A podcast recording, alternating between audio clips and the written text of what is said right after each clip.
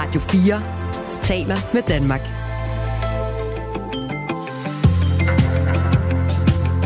Velkommen til Radio 4 morgen. Klokken er blevet 5 minutter over syv, og her i studiet sidder Jakob Grosen og Michael Robakker. Vi kigger lige ud af vinduerne. Solen er stået op. Det er lidt regnvejr. Ikke? Jo, det er, det er sgu lidt gråt. Det er lidt uh, 50 Shades. Det er det nok over hele det danske land. Ja. Men øh, vi er klar. Det er vi. Vi har masser af gode historier. Bestemt. En af de debatter, vi tager her til morgen, øh, handler om, hvorvidt man bør afskaffe kristendom som fag i de danske skoler og erstatte det med faget religion. Afsættet for debatten kommer fra 10-årige Clemens Routier Bensen, som går i 4. u på Heibergskolen i København, og han har øh, begået et debatindlæg om, øh, om det her emne i politikken i weekenden. Vi har talt med, med Clemens, og han siger blandt andet, at han mener, at man lige så godt kunne kalde kristendomfaget for gamle løgnehistorier, øh, fordi at historien i Bibelen er ligesom i Harry Potter. Altså for mig, der kan man jo godt sammenligne det med altså det der med at tro på Bibelen med at tro på Harry Potter, hvor det har alle mulige vilde trylleformularer, ikke?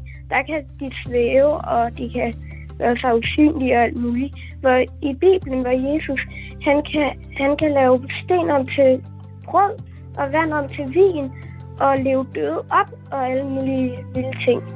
Og jeg tror ikke på Harry Potter. Jeg tror heller ikke på Bibelen.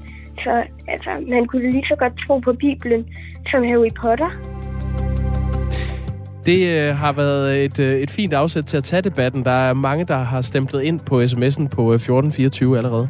Og det er sjældent, vi hører sådan en fin lys stemme være øh, debattør her i Radio 4 morgen. Det er skønt med unge debattører, og øh, han får også noget ros med på vejen. Der er en, der skriver, Clemens er den klogeste 10-årige dreng, jeg nogensinde har hørt. Helt utrolig øh, velreflekteret. Tak for det indslag. Det er helt seriøst den mest præcise og samtidig sjoveste sammenligning, jeg har hørt. Er der også en, der skriver. Og en anden skriver, klog knægt, ham Clemens gør ham til undervisningsminister. Så er der en, der skriver, øh, det er Katarina. De burde droppe religion og have et fag, der hedder sund fornuft i stedet for. Stop med at lære ungerne latterlige ting, tak. Og en anden skriver, det er en, der hedder Sara. Nogle, nogle danske friskoler har faget religion frem for kristendom modsat folkeskolerne. Jeg har i hvert fald haft faget religion gennem hele min skolegang. Glenn fra Kalundborg skriver, der er nok ikke mange, der vil tro på kristendommen, hvis man startede undervisningen med at fortælle, hvor mange mennesker, der er blevet brændt på bålet i Guds navn. Man kunne passende starte undervisningen med at fortælle om Giordano Bruno, som er en munk, der blev dræbt på bålet i år 1600. Blandt andet for at sige, at universitetet, eller universet er uendeligt, skriver Glenn, Glenn fra Kalundborg. Der er altså også, der er også øh, nogen, der går imod øh, synspunktet fra Clemens her. Der er en, der skriver, øh, uden for de kulturradikale og venstreorienterede miljøer på universiteterne og de største byer, er Danmark altså et kulturkristent land. Se bare på debatten om Store Bededag. Tak for øh, alle sms'erne, og øh, bliv ved med at skrive til os, så er der en øh, mulighed for, at vi læser dem op her i radioen, og I skal som sædvanligt skrive på 1424, og vi kan også sige, at vi taler med øh, politiker Mikkel Bjørn øh, klokken cirka 5 minutter over halv øh, 8 om netop den her sag, altså Mikkel Bjørn fra Dansk Folkeparti. Som ikke mener, at kristendom skal udskiftes med religion, kan vi allerede nu sige. 1424 er din ven, hvis du gerne vil øh, tale med Michael Robach og Jacob Brosen her til morgen. Godmorgen. Godmorgen. Du lytter til Radio 4 morgen. Politiet oplever i stigende grad, at børn bliver brugt som hjælpere for pusherne på Christiania. Sidste år blev 34 personer under 18 år sigtet for at medvirke til hashandel på Christiania. Det viser tal fra Københavns politi, som lokalmediet København Liv har fået agtindsigt i. Det er tal, der bekymrer Riyad Tolba, der er sekretariatchef ved SSP i København. Men vi oplever lidt ligesom Københavns politi, at, at der er stigende tal i forhold til en masse unge, som at politiet bliver taget for at, at stå bag øh, de organiserede hasboder og, og sælge euforiserende stoffer. Og pusherne på Christiania bryder med et uskreven etisk kodex, der altid har eksisteret mellem menige christianitter og bagmændene, når de bruger børn. Det mener du, Claus Danser. Godmorgen. Ja, godmorgen. Du er talsmand for Nok er Nok initiativet, der arbejder for at få voldskriminaliteten ud af fristaden, og du er derudover også medlem af Christiania-fonden, og så har du boet på Christiania siden begyndelsen af 90'erne. Hvad er det for et etisk kodex, som de kriminelle bryder ved at bruge børn i deres arbejde på Pusher Street? Historisk set har, har vi fra, fra Christianias side jo altid prøvet at, øh, at lave nogle aftaler med de her aktører på, øh, på markedet i Pussy Street. Og, øh, og det er øh, i, i, i mange år også øh, lykkes godt at, at, øh, at få dem til at følge nogle, nogle regler, hvis man kan gøre det jo, når det nu er kriminelt. Øh, og de regler var blandt andet, at, at, at, at øh, der skal være en mindste alder for at stå dernede og, og have handle, og det var 21. Øhm, og, øhm, men, men nu har vi også oplevet, at, øh, at man fra myndighedsside har øh, skruet bissen ret meget på i forhold til de her pusser, hvilket har resulteret i, at der er stort set ikke nogen kristianitter tilbage blandt de her pusser, så vi har ikke rigtig nogen adgang til de her mennesker, eller kan ikke komme i dialog med dem. Så, så de skider Christiania et stykke, og dermed også de regler, vi har, vi har lavet. Så jeg skal lige forstå det rigtigt. Altså tidligere har der været flere kristianitter, der stod og solgte has, og dem havde I en dialog med. Og dem, der står der ja. nu, er, er nogle, an, nogle andre mennesker. Hvem, hvem er det egentlig så, der altså, står i Pusher Street nu? Altså, det, er, det, det har vi sådan ret lidt viden om. Altså, det, vi, vi ved fra Københavns politi, at, at, øh, at, øh, de mener, at øh, alle de bander, der er repræsenteret i Storkøbenhavn, også er repræsenteret i Pusher Street. Mm. Så, det, så det er det, vi har med at gøre. Ikke? Det er en ret eksplosiv cocktail. Mm. Øhm, I gamle dage, altså øh, tidligere var det altid sådan, at det var en regel i Christiania, udover at man skal være 21, at man også skal være bosat i Christiania.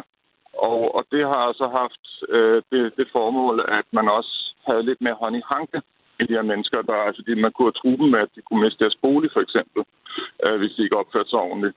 Og, øh, og den mulighed er der ikke længere. Fordi at dem, der står dernede nu, det er folk, der kommer udefra?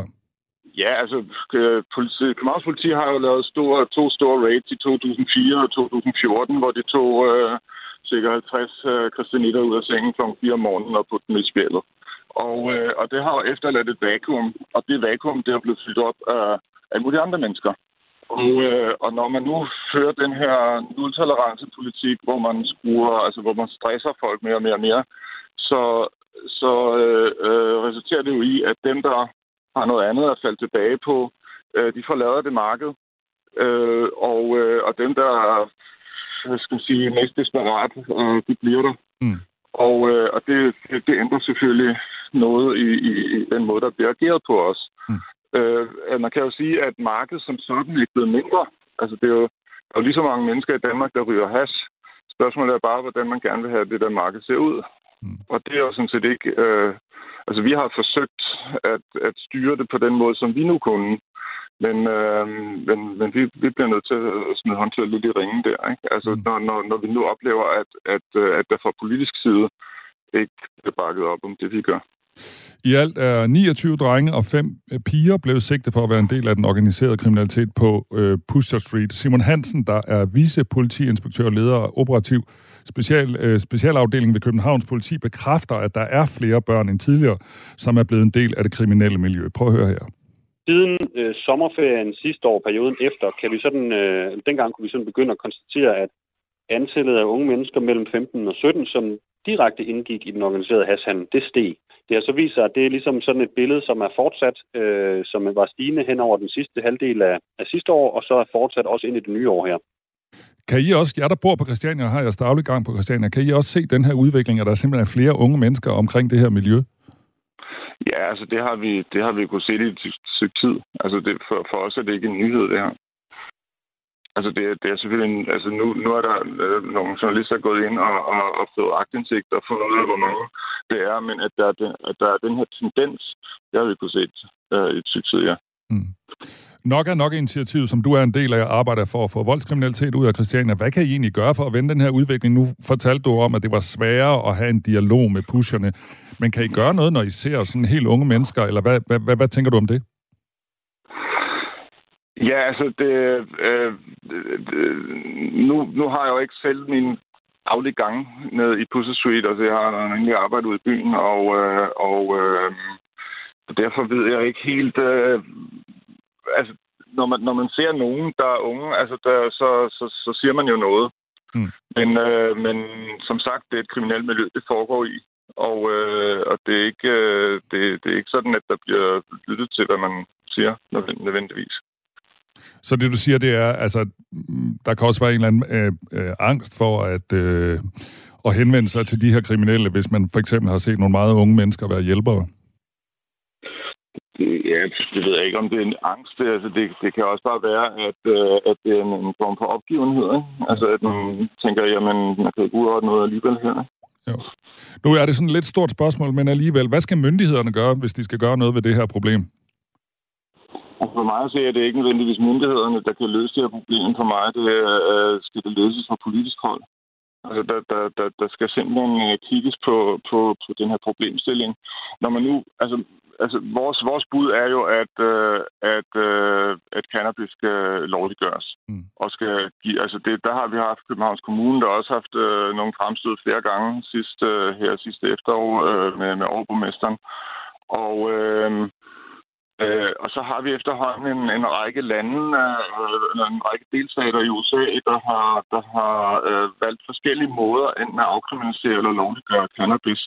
Og, øh, og jeg synes, at man, at man bør gøre sig øh, det, det umage, at, at man, at man øh, kortlægger, jamen, hvad er erfaringerne ud i verden med det her, og hvordan kan de her erfaringer eventuelt øh, overføres til Danmark, så man har en lidt mere øh, konstruktiv, øh, øh åbensindede tilgang til det her problem, og ikke bare den her øh, ja, lidt bonerte nul-tolerance-politik, som vi har kørt siden, øh, siden øh, nullerne, øh, og som jo kun førte det her med sig. Altså for, for mig er det her bare, at, altså at, at vi nu har de her unge mennesker, øh, som, som får ødelagt deres liv, det er jo for mig bare en konsekvens af den her politik, der bliver kørt. Så på en eller anden mærkværdig måde, så mener du, at politiets ageren på Christiania er med til at skabe det her problem med, at helt unge mennesker kommer ind i det her miljø? Altså, jeg vil, jeg vil mene, at når man, når man, øh, jo mere man stresser et kriminelt miljø, jo mere øh, øh, hårdført bliver det også. Og mere forrodet bliver det også. Og det er, jo, det er jo det, vi oplever nu.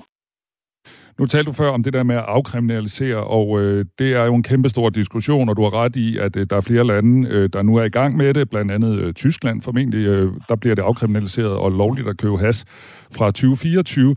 Men det er jo sådan noget, en diskussion, vi har haft masser af gange i Danmark, og der er jo ikke noget, der tyder på, at der er politisk flertal for det, i hvert fald ikke i Folketinget.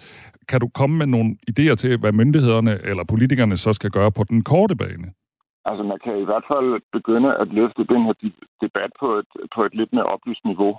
Altså, når man ser på, hvad for et niveau den bliver ført på, når man ser, ser de sidste forspørgselsdebatter i Folketinget, så, øh, og hører statsministeren svare på, på nogle spørgsmål, der bliver stillet, det er jo tokrummende. Det er jo pinligt. Det er pinligt på, hvad for et uoplyst, øh, øh, øh nærmest barnligt niveau, den her debat bliver ført indtil videre. Så den skal på, på, på et højere niveau, i hvert fald så man, så man, så man øh, øh, taler faktabaseret. Men det var, ikke... det var... De skal jo indsamles først. Ikke? Altså, man skal jo ligesom, der skal laves et forskningsarbejde, hvor man, hvor man, øh, hvor man simpelthen øh, finder ud af, jamen, hvad er erfaringerne fra de lande, øh, hvad er statistikkerne, hvordan hvad har ændret sig, efter man har lavet den her ændring i lovgivningen i de forskellige lande, så man ligesom har et grundlag, man kan, man kan arbejde videre på. Tak skal du have, Claus Danser, talsmand for Nok og Nok på Christiania og medlem af Christiania-fonden. Radio 4 taler med Danmark. Lars Bøge Mathisen blev ekskluderet af Nye Borgerliges hovedbestyrelse som øh, medlem af Nye Borgerlige og som formand for partiet. Og det gjorde han med den øh, begrundelse, at han skulle have krævet at få overført 350.000 kroner fra en øh, intern underkonto i partiet til sin personlige konto, som skulle bruges de her penge på en personlig branding-kampagne Bøje på Borgen. Derudover skulle Lars Bøje Mathisen angiveligt have bedt om at få øh, 55.000 kroner om måneden i et formandshonorar udbetalt af partiet på en fireårig uopsigelig kontrakt. Det svarer til et beløb på i alt 2,6 millioner hen over øh, og fire år, og det er så ud over det folketingsvederlag, han, øh, han øh, får i forvejen. Og nu er en række beskeder, øh, som Lars Bøje har øh, forfattet, blevet lækket. Øh, det er nogle beskeder, der er sendt over beskedtjenesten Messenger, som er tilknyttet øh, Facebook, og vi har her på Radio 4 set de her beskeder. Angiveligt så skulle øh, de søndag aften øh, være blevet forelagt af Pernille Vermund for en række lokale tillidsfolk og lokalpolitikere i Nye Borgerlige. Og på det her møde blev der blandt andet fremlagt flere uddrag af partiets korrespondence med tidligere formand Lars Bøje, Øhm, de beskriver blandt andet, at Lars Bøge Mathisen øh, allerede den 1. marts skrev, at han øh, ville simpelthen trække sig som formand, hvis han ikke fik de her lønkrav igennem. Så det er altså... Øh, det, de her beskeder viser, er, at, øh, at Lars Bøje på et ret tidligt tidspunkt har sagt, at det her det er noget, som skal honoreres, ellers så vil han ikke mere. Jeg vil lige illustrativt læse op. Han skriver, og det her det skulle have skrevet til øh, Lars Eldrup, fra, øh, som er sekretariatchef i Nye Borgerlige. Lars Bøje skriver, jeg skal nok tage den med Jesper Hammer. Det er den øh, organisatoriske næstformand i partiet. Men hovedbestyrelsen skal jo ikke kende de konkrete detaljer i grunden. Og desuden er de her ting ikke til forhandling. De er et minimum for, at jeg påtager mig denne opgave, ellers må partiet finde en anden. Jeg rykker mig som sagt hverken på beløb, længde eller opsigelsesbetingelser. Så må de bare finde en anden til at være formand. Smiley. Øhm, det her det er en, øh, en række beskeder, som vi også kommer til at vende tilbage til øh, senere på morgenen. Og øh, som vi også har fortalt øh, tidligere, så har vi et interview med Pernille Vermund, som jo har øh, gjort sig øh, tilgængelig som formand igen for partiet. Hende kan du høre mere fra her i programmet klokken øh, lidt over halv ni, og vi vil blandt andet høre, hvordan har hun tænkt sig at få ro på partiet nu. Radio 4 taler med Danmark. Moderaternes kulturoverfører Jon Steffensen har i den seneste tid befundet sig noget, i noget af et større øh, stormvær, men det står nu klart, at han ikke bliver politianmeldt. Jon Steffensen blev som bekendt fyret som øh, direktør for Avenue T-teateret, og en afgørende grund til fyringen af den daværende direktør var ifølge bestyrelsesformand Henning Dyrmose en anklage om, at Jon Steffensen havde forfalsket en underskrift fra teaterets bestyrelsesmedlem Jakob Højer. En forfalskning, hvor der oven i købet dukkede en lydfil op, der dokumenterede øh, øh, det her, den her forfalskning. Men søndag besluttede bestyrelsen bag teateret, at den ikke øh, vil politianmelde Jon Steffensen, og de siger, vi har efter rådgivning fra to uvildige advokater, og for ikke at komplicere hele sagsforløbet mellem teateret og Jon Steffensen, valgt ikke at politianmelde. Og det oplyser den kommunikationsansvarlige for bestyrelsen Benjamin Rud Elbert på vegne af en samlet bestyrelse. Så kan jeg sige godmorgen til Erbil Kaja, der er forsvarsadvokat. Er du med os, Erbil? Ja, kan du, kan du høre mig? Ja, det kan du Godmorgen. tro. Godmorgen. Godmorgen. Øh, jeg skal lige sige, at Erbil Kaja ikke er en del af den her sag, men øh, vi har ringet til Erbil, fordi han er forsvarsadvokat og har forstand på den her slags ting. Øh, den her beslutning om ikke at politianmelde Jon Steffensen, den giver ifølge dig ret god mening. Hvorfor det? Jamen, for det første er der et spørgsmål om øh, forældelsesfristen, som jeg har læst, kunne læse mig frem til, så det er noget, der er sket tilbage i 2017, og vi skriver 2023, øh, så der er øh, forløbet de fem år, som forældelsesfristen løber. Så, så allerede der falder den bort. Det næste, man kunne diskutere, det er, om, om det er for at skuffe i et retsforhold, som det hedder i øh, dokumentbestemmelses, øh, altså øh, straffelovens bestemmelse om dokumentfalsk, altså den, der gør brug af et falsk dokument til at skuffe i retsforhold. Og det med at skuffe i retsforhold, det er, at- man øh, populært sagt prøve at opnå en, en ret, som man ellers vil, ikke ville have fået ved at underskrive et dokument. Øh, Nu har jeg ikke kunnet læse mig frem til, hvad det dokument det gik ud på, men, øh, men det kunne måske tyde på, at, øh, at det, var, det var noget, noget, der skulle underskrives lige meget hvad. Øh, Og det var et spørgsmål om tid, før øh, den, det bestyrelsesmedlem ville gøre det. Og derfor er der ikke sket, sket en skade ved, at, øh, at der er en anden en, der har skrevet underskrevet dokumentet. Hele snakken om en mulig politianmeldelse blussede som nævnt for alvor op, da den før omtalte lydfil dukkede op, og lad os lige prøve at høre en snas for den. Jakob Højer.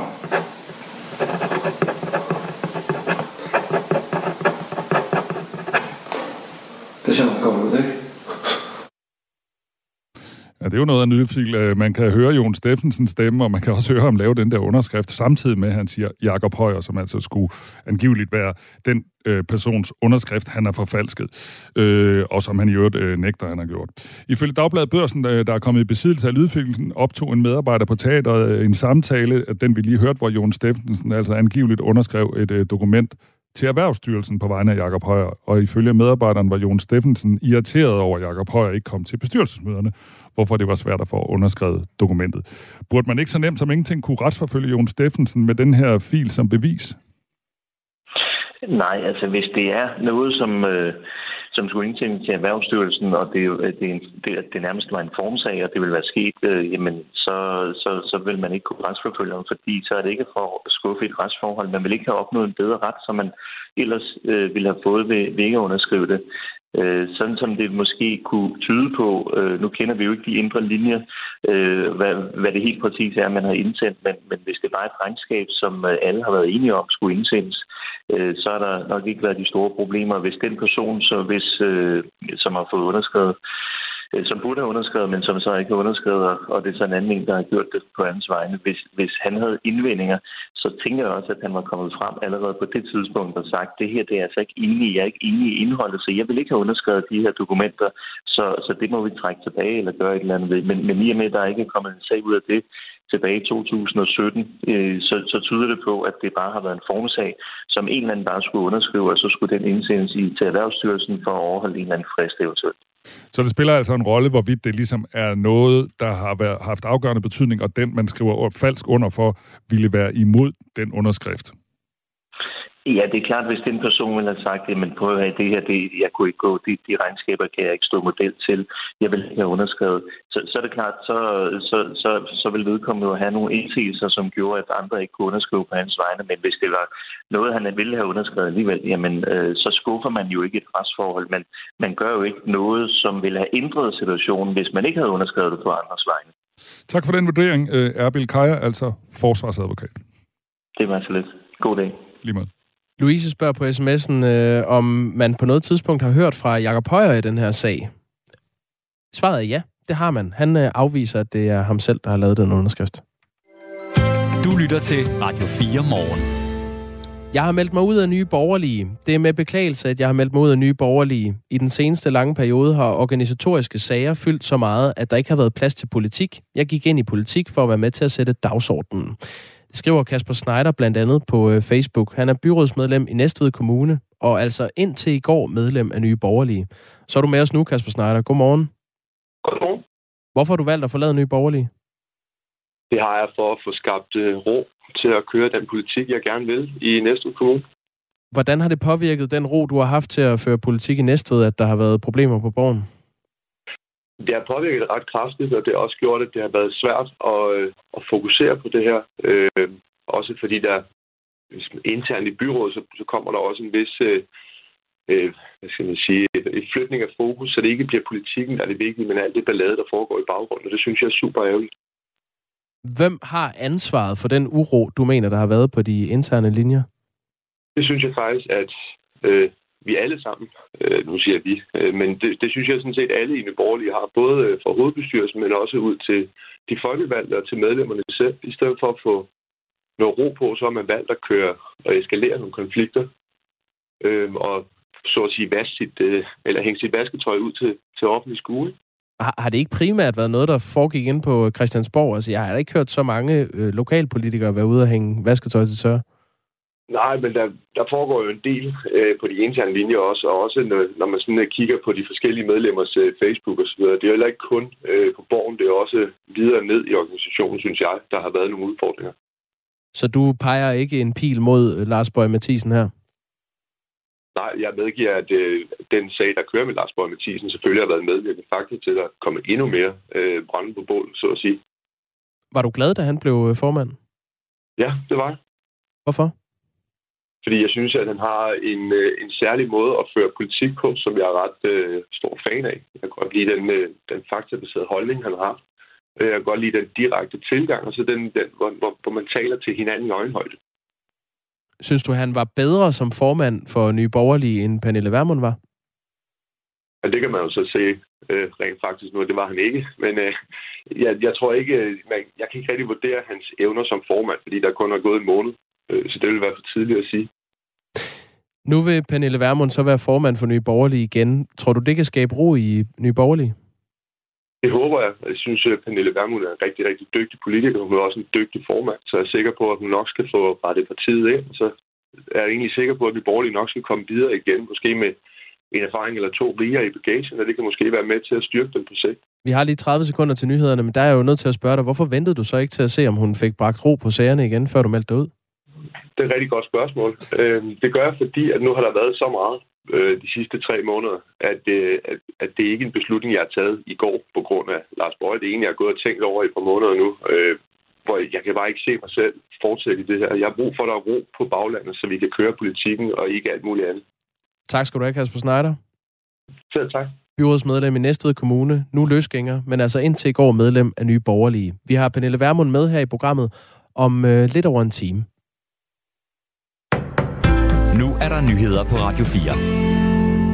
Pernille Vermund stiller op ved næste folketingsvalg. Hun siger til TV2 News, at hun ikke kun ønsker at blive valgt som formand for Nye Borgerlige igen. Hun stiller også op til næste folketingsvalg. Pernille Vermund bliver interviewet i Radio 4 morgen kl. cirka 8.30. Cyberværnepligten skal gøres permanent og udvides, sådan lyder en opfordring fra Ingeniørforeningen til regeringen forud for de kommende forhandlinger om et forsvarsforlig. Et treårigt forsøg med cyberværnepligt, som udløber til maj, skal fortsætte og udvides. Det mener professor i cybersikkerhed ved Aalborg Universitet og ekspert for Ingeniørforeningen Jens Myhr Pedersen. Cybertruslen øh, mod Danmark har aldrig været større, end den er nu. Og en af de allerstørste udfordringer, vi står med, det er mangel på kvalificeret arbejdskraft. Uddannelsen var i alt 10 måneder, hvoraf de første fire er almindelig værnepligt, mens de sidste seks bruges foran computere. Som ordningen er nu, består hvert hold af 16 værnepligtige. Til maj afslutter det 6. hold deres uddannelse, men der skal gerne uddannes endnu flere, siger Jens Myhr Pedersen. Det er et kortere forløb end de lange videregående uddannelser, men de unge de får nogle rigtig gode værktøjer, som, øh, som de kan bruge øh, enten i forsvaret eller andre steder, og forhåbentlig er der også nogle af dem, der får inspiration til at, til at uddanne sig videre inden for cybersikkerhed. Loven om kviklån har haft held med at mindske unge skæld til dyre forbrugsråd, lån, det viser en analyse fra Finans Danmark. Lån, der blev vedtaget i 2020, sætter et loft over, hvor store årlige omkostninger der må være ved et lån. Og det har fået færre unge til at optage kviklån, siger analysechef i Finans Danmark, Christian Hebøl Hammer. Vi kan se, at siden øh, 2020 har der været et betydeligt fald i antallet af unge, øh, der optager dyre forbrugslån som kviklån og køb på afbetaling i butikker med videre. Og særligt i 2021 set et stort fald i antallet af nye lånere. Og der kan helt klart ses en sammenhæng her med kviklånsloven fra 2020, der netop satte et loft over, hvor høje omkostninger der må tages på lån, og dermed de facto sætte en stopper for de helt øh, dyre forbrugslån i Danmark. Hvis man bruger penge i investeringsfonde, som Danske Bank markedsfører som bæredygtige, er der risiko for, at pengene investeres i fossil energi som kul, olie og gas. Det viser en analyse fra Mellemfolkelig Samvirke, skriver politikken. Den konkluderer, at 10 af bankens fonde, som kaldes bæredygtige, har knap en halv milliard kroner investeret i fossil energi. Derfor har Mellemfolkelig Samvirke afleveret en klage til forbrugerombudsmanden for at få banken dømt for vildledning og ulovlig markedsføring høring. Danske Bank siger til avisen, at det ikke er meningen, at investerede penge i grønne fonde skal ind i selskaber, der udvider deres fossile aktiviteter. Derfor værdsætter man de informationer, der nu kommer frem, lyder det. Nordkorea affyrede i går to missiler fra en ubåd, det rapporterer det statslige nordkoreanske nyhedsbureau KCNA. Ifølge byrået bevægede de to missiler sig 1500 km gennem vandet, før de ramte et mål under vandoverfladen. Sydkoreas militære ledelse meddeler, at landets her er i højeste beredskab, og at landets efterretningstjeneste sammen med de amerikanske analyserer affyringerne. And the Oscar goes to Everything Everywhere Filmen Everything Everywhere All at Once vinder Oscar'en for bedste film ved prisuddelingen i Los Angeles. Prisen anses som filmindustriens største ære. Filmen var nomineret i 11 kategorier, og den endte med at vinde hele syv af dem. Overskyet med udbredt regn 7-11 graders varme. Du lytter til Radio 4 morgen. Husk, du kan skrive en sms til os på 1424. Det kan du nemlig gøre, og det er der øh, en del lyttere, der benytter sig af, og vi vil allerede nu sige øh, tusind tak for det. Øh, her til morgen beskæftiger vi os blandt andet med en debat om, hvorvidt øh, kristendom, faget i folkeskolen, skal afløses af faget religion. Det mener øh, 10-årige Clemens Routier Bensen, som går i 4. uge på Heibergskolen i København, nemlig. Og det har han øh, skrevet et debatindlæg om, som er blevet bragt i politikken. Vi har også øh, talt med ham om lidt, skal vi også høre nogle klip med ham og tale med en politiker, der forholder sig til den idé. Øh, men vi får altså nogle sms'er, blandt andet her fra en præstesøn, der skriver, det er godt for Clemens, at han reflekterer, men der er arkeologiske beviser for, at bibelske historier fandt sted. Så der stopper sammenligningen med Harry Potter. Debatten er ikke et spørgsmål om kristendom eller religion. Det handler om, hvordan undervisningen foregår. Man kan ændre navn og indhold, og problemet vil stadig forblive det samme, skriver præstesøn på 1424. Og Lars Olof skriver noget i samme genre. Han skriver, at historien i Bibelen minder om historien i Harry Potter, er nok ikke helt tilfældigt. Nok nærmere et bevis på, at Bibelens historie er evigtgyldig, og derfor skal man lære dem og diskutere dem i skolen. Det kaldes dannelse og ikke en fløjtende fis med tro at gøre, skriver altså Lars Olof. Og det er altså på baggrund af, at 10-årige øh, Clemens Routier Bensen har skrevet i Politikken og sagt her i radioen, at han synes, at faget kristendom lige så godt kunne hedde gamle løgnehistorier. Og det skrev han øh, nemlig, som Jacob lige sagde, i, øh, i politikken. Han mener, at man bør afskaffe kristendom i de danske skoler og erstatte med faget religion. Men det kan på ingen måde komme på tale. Det mener Mikkel Bjørn, kirkeordfører for Dansk Folkeparti. Godmorgen. Godmorgen. Hvorfor mener du, at det er vigtigt at beholde kristendom øh, på skoleskemaet? Det mener jeg, fordi kristendommen har spillet en helt øh, abnorm stor øh, rolle i dansk øh, historie, øh, dansk øh, traditioner og kultur i det hele taget. Altså det er, det er hvad skal man sige, ryggraden i vores øh, samfund og civilisation her i Vesten, og derfor synes jeg, det vil være øh, lige lovligt kægt at, at, at sige, at det, det bare er ikke andet end gamle løgnehistorier, det er bare ligegyldigt, og, og det hele kan bare hedde religion i stedet for. Det synes jeg er at undervurdere, øhm, undervurdere betydningen og vigtigheden af den rolle, kristendommen har spillet for vores samfund og for vores kultur.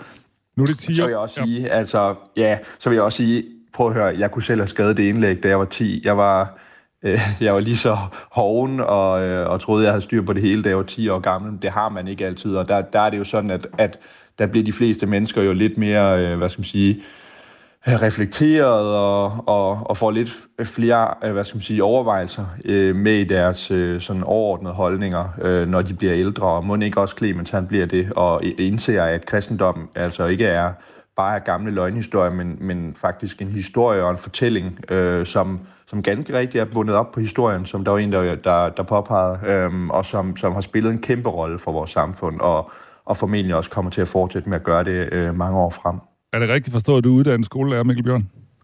Det er rigtigt. Gav du lige Clemensen en lille, en lille huskekage der?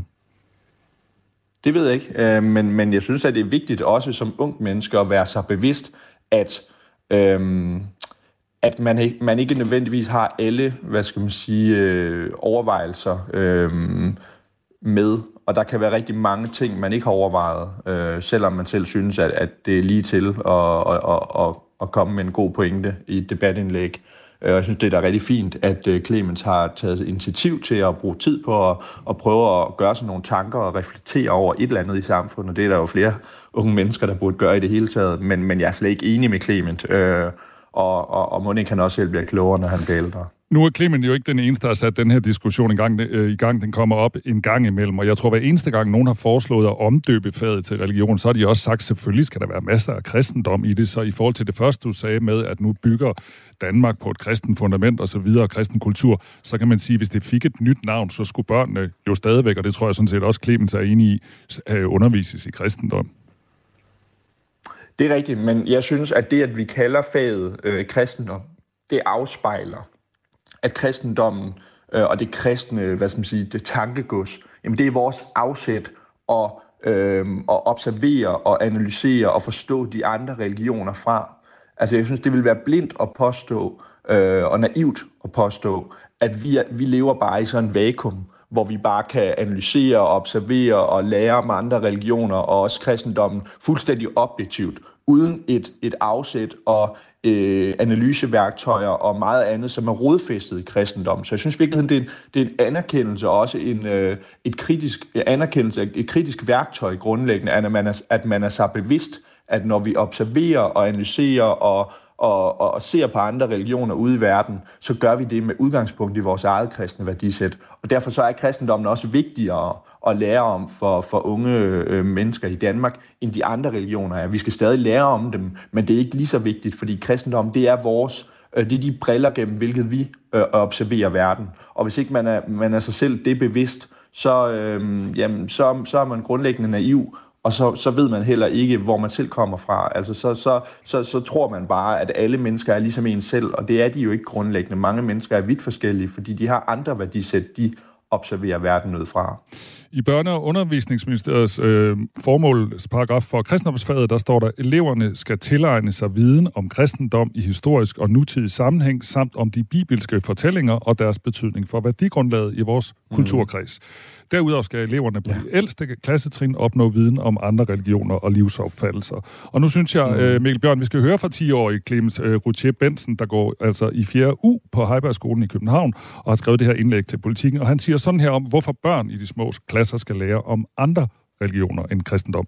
Det er jo fordi, at jeg synes, det er meget vigtigt at vide, altså lige meget hvor gammel man er, ikke? Altså, hvorfor folk har tørklæde på eller hvis der nu er nogen, der ikke holder jul og påske og sådan noget, har nogle andre traditioner, hvor de gør noget andet end os. Det synes jeg er meget vigtigt at vide.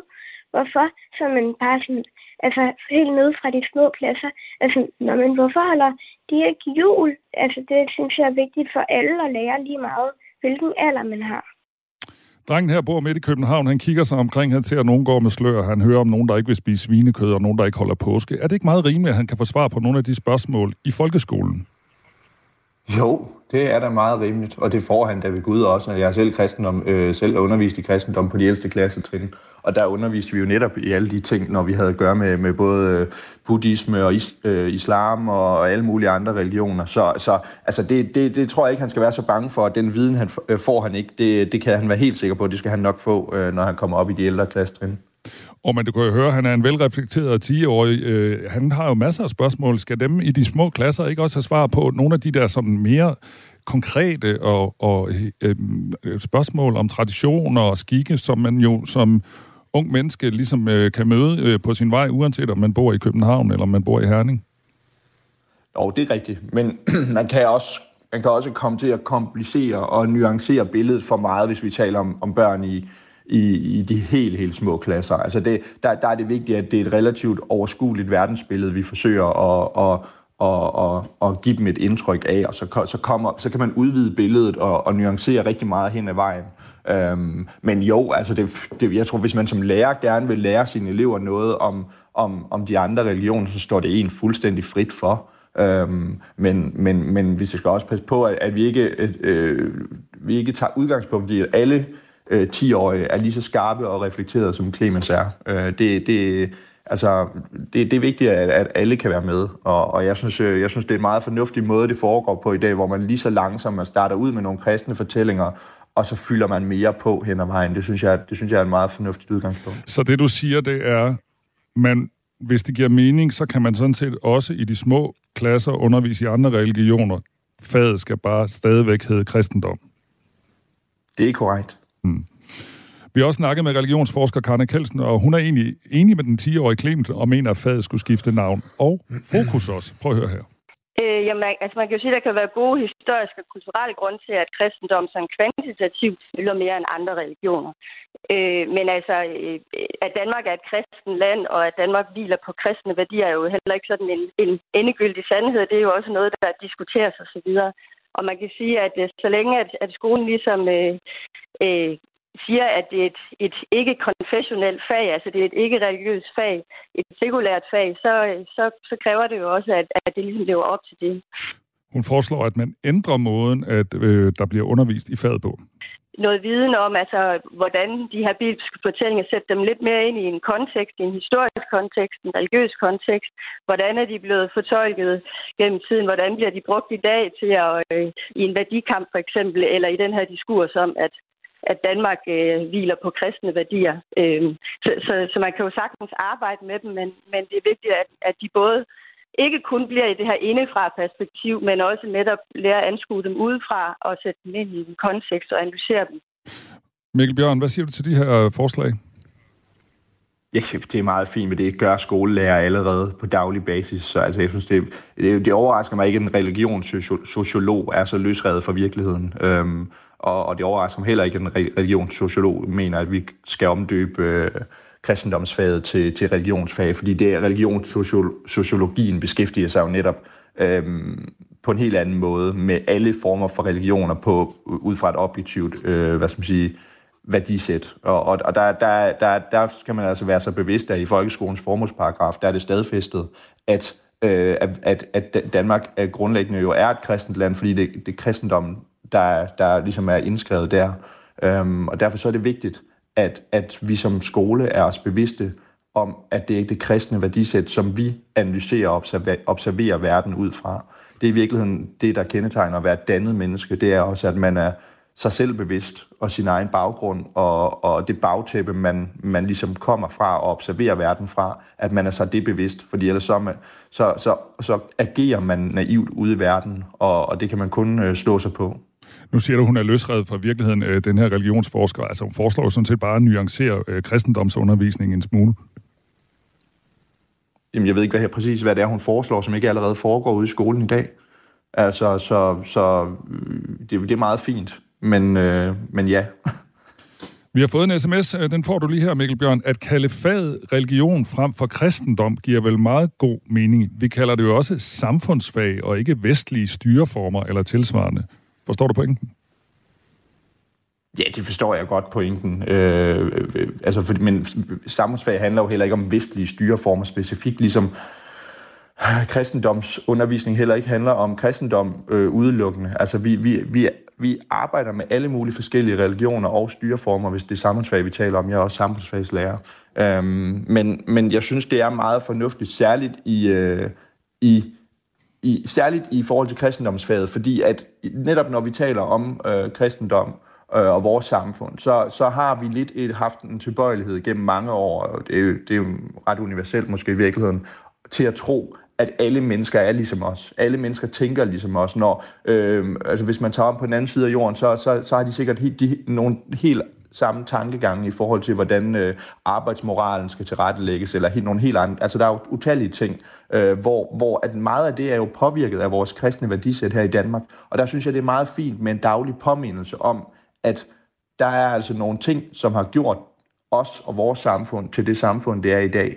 Øhm, og det er ikke opstået i et vakuum, det er ikke opstået ud af den blå luft. Det er opstået på et bagtæppe af kristne værdier, kristne traditioner, kristne, kristne sprog og talemåde og, og, og, og rigtig mange andre ting. Og det synes jeg er meget fornuftigt at være sig det bevidst, og jeg synes, det er naivt, hvis man som religionsforsker eller, eller, eller anden person øh, går ud og siger, at det har ikke nogen betydning, eller det er ikke vigtigt.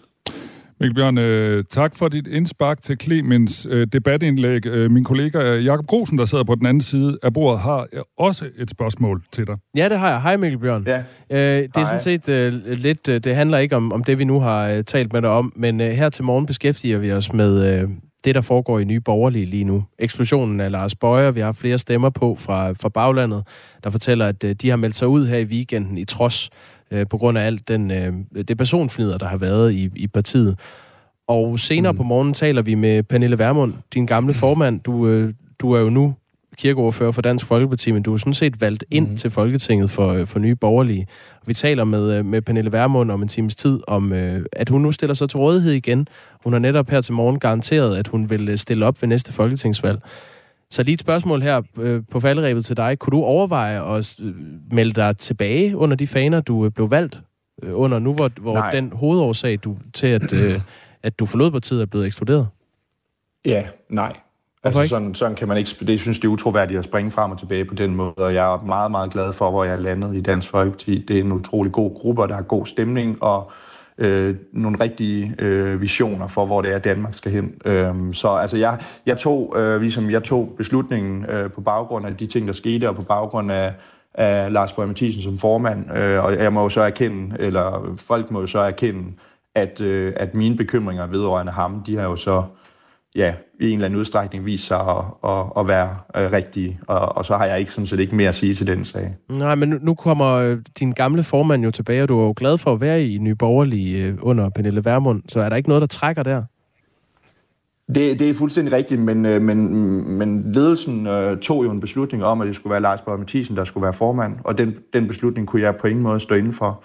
Øhm, og, og, og den beslutning har man jo været med til at truffe, øh, og det, det, det må man jo så erkende nu, at det var en, formentlig en forkert beslutning. Det ved jeg ikke, om man, man det, det tror jeg, man, man har den erkendelse, men, men det skal jeg ikke blande mig i. Altså, jeg, jeg, jeg er videre nu, og jeg er nødt til at se fremad, og jeg kæmper for, øh, for de samme værdier, som jeg gjorde før, grundlæggende en strammere udlændingepolitik og, og en kulturpolitik, hvor vi værner om danske traditioner og værdier og, og generelt trygheden i, og retssikkerheden i samfundet for, for danskere og, og danske borgere. Og det er de ting, jeg kæmper for, og det kommer til at blive ved med, og det gør også i Dansk Folkeparti. Tusind tak, øh, Mikkel Bjørn, og også tak, fordi du lige vil tage et par ekstra spørgsmål på en anden historie, vi selvfølgelig følger her på Radio 4 morgen. Så det blev sådan en dobbelt interview, både lidt om kristendom og lidt om din egen fremtid. Tak skal du have. Tak for det. Hej. Hej. I det sidste måltid på Radio 4 spiser Lærke Kløvedal et måltid mad med en kendt dansker. Jeg er fandme god, den her is. Har du mere? De taler om livet og døden, og sammen skriver de gæstens nekrolog. At være midt i en kærlighedsagt.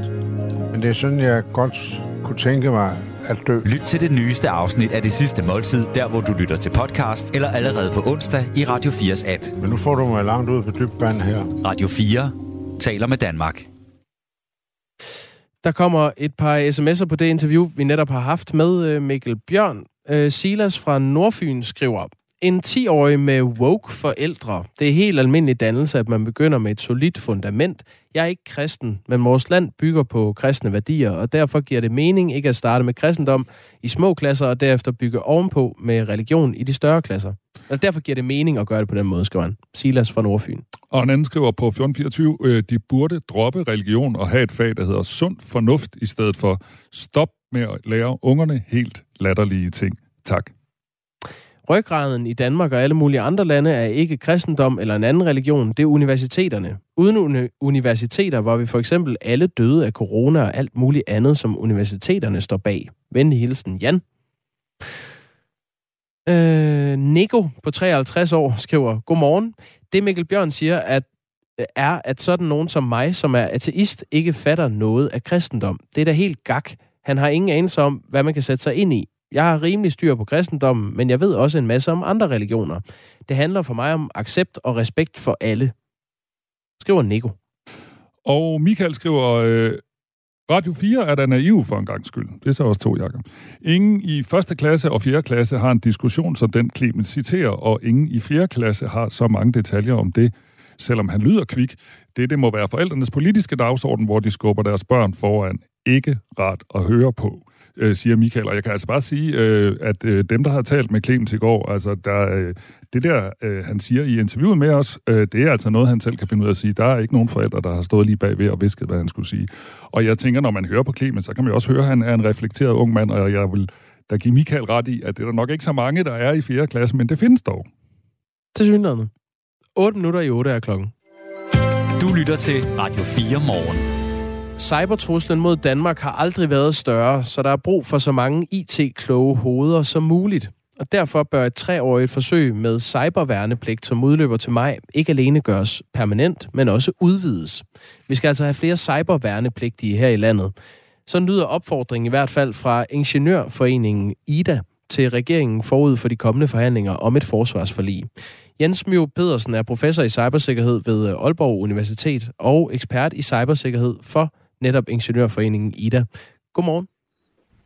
Godmorgen. Man har altid talt om, at der har været tre kamppladser for øh, forsvaret. Der er til lands, til vands og i luften. Hvorfor ser du det som altafgørende, at vi gør mere for at udvide de tre med et fjerde område?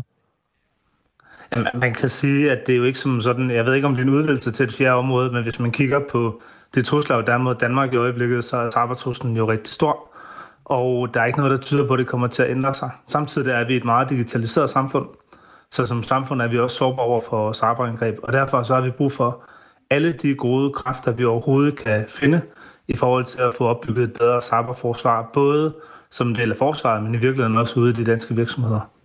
Det er jo en, i forvejen en, øh, en kendt sag, at det danske forsvar er, øh, er slidt. Nogle nogen vil måske endda påstå, at vi hænger rigeligt i bremsen til lands, for eksempel det, det danske forsvar til lands.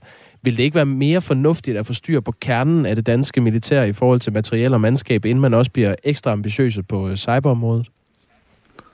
Men, men jeg synes jo ikke, det er det enten eller, og man kan sige, at det man kan med, med cyberangreb er jo også noget, der kan være virkelig ødelæggende for, for samfundet. Nu har vi set her i løbet af de sidste par måneder, de her overbelastningsangreb, som jo ikke i sig selv er skadelige, men det giver en indikation af, hvor afhængige vi er af vores digitale infrastruktur. Og vi har også set ved nogle af de andre angreb, der har været, øh, øh, hvor man kan sige, at DSB blev, blev ramt sådan lidt, lidt uheldigt, fordi det egentlig ikke var et angreb mod DSB, men, men viser, at alle steder i vores samfund, der er vi dybt afhængige af, at øh, den digitale infrastruktur fungerer. Cyberværnepligten var i alt 10 måneder, hvor de første fire er almindelig værnepligt i et af værnene, mens de sidste øh, 6 måneder er, står i, i computerens tegn, så at sige. Og som ordningen mm. er nu, består hvert hold af 16 værnepligtige. Hvad lærer en, en cyberværnepligtig, som man ikke kan lære på IT-uddannelser rundt om i, i landet? Altså, man kan sige, for det første, så er det jo en del af forsvaret, så man kommer til at kende, kende forsvaret godt, samtidig med, at man laver sin cyberværnepligt. Og så synes jeg jo, at igen, at det er, jo, det er jo en måde at få unge til at interessere sig for cybersikkerhed og lære noget om cybersikkerhed på. Og vi kan se, at de cyberværnepligtige, der kommer ud af det, de får, de får jobs i private virksomheder, de får jobs i forsvaret, fortsætter på uddannelser inden for, inden for cybersikkerhed, og har i det hele taget været gode til at skabe en kultur omkring øh, cybersikkerhed. De har også lavet en forening, forening af danske cyberalumner, som også hjælper med at udbrede kendskabet til øh, og interessen for, for cybersikkerhed. Så jeg synes, der kommer en masse godt ud af cyberværnepligten, men det er jo, det er jo en af mange, hvad skal man sige, øh, satsninger, der skal til for at, for at tiltrække flere unge til cybersikkerhed og øge kompetenceniveauet inden for cybersikkerhed i Danmark. Vi taler altså med Jens Mio Pedersen, professor i cybersikkerhed ved Aalborg Universitet og ekspert i cybersikkerhed for Ingeniørforeningen IDA. Og det gør vi på, øh, på baggrund af, at man har haft det her treårige forsøg med cyberværnepligt, som står til at udløbe til maj. Og det, øh, det mener I altså skal gøres øh, ikke bare permanent, men også udvides. Hvad vil den negative konsekvens være, hvis man ikke øh, gør den her ordning permanent, som altså udløber til maj? Ja, man, man kan sige, at jeg ved ikke, om man kan tale om den negative konsekvens, men, men det er jo, at Danmark bliver, bliver ringere stillet i forhold til cyber, fordi vi får en øh, indgang mindre til at dygtiggøre sig inden for, inden for cybersikkerhed, og det er bare ikke det, vi har brug for.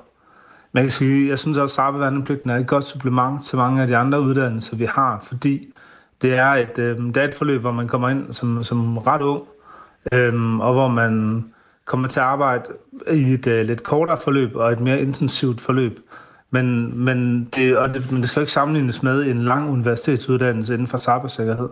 Men det vi kan se, det er, at vi virkelig får inspireret nogle unge til at arbejde med cyber, og jeg tror også, man kommer til, at man rammer ligesom nogle målgrupper, som man ellers ikke, øh, ikke ville ramme, og det er rigtig vigtigt.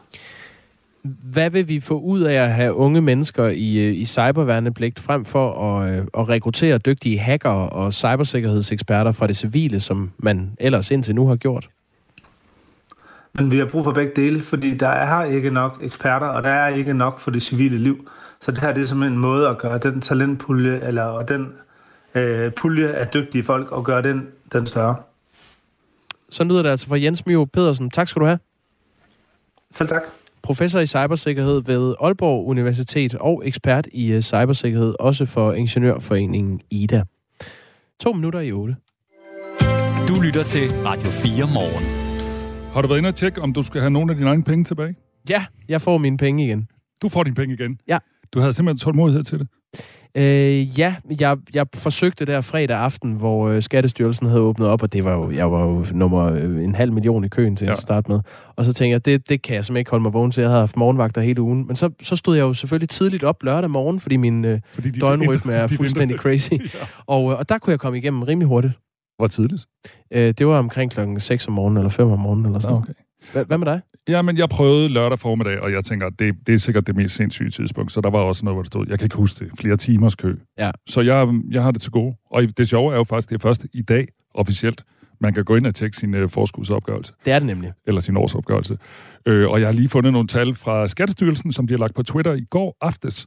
Øh, 2.540.000 gange har folk været inde og kigge, og der er lavet 626.000 ændringer i årsopgørelsen, og det skal man altså huske, at man faktisk øh, kan lave nogle ændringer, også efter man har fået det her svar, hvorvidt man skal have nogle af sine egne penge tilbage, eller om man skal betale noget.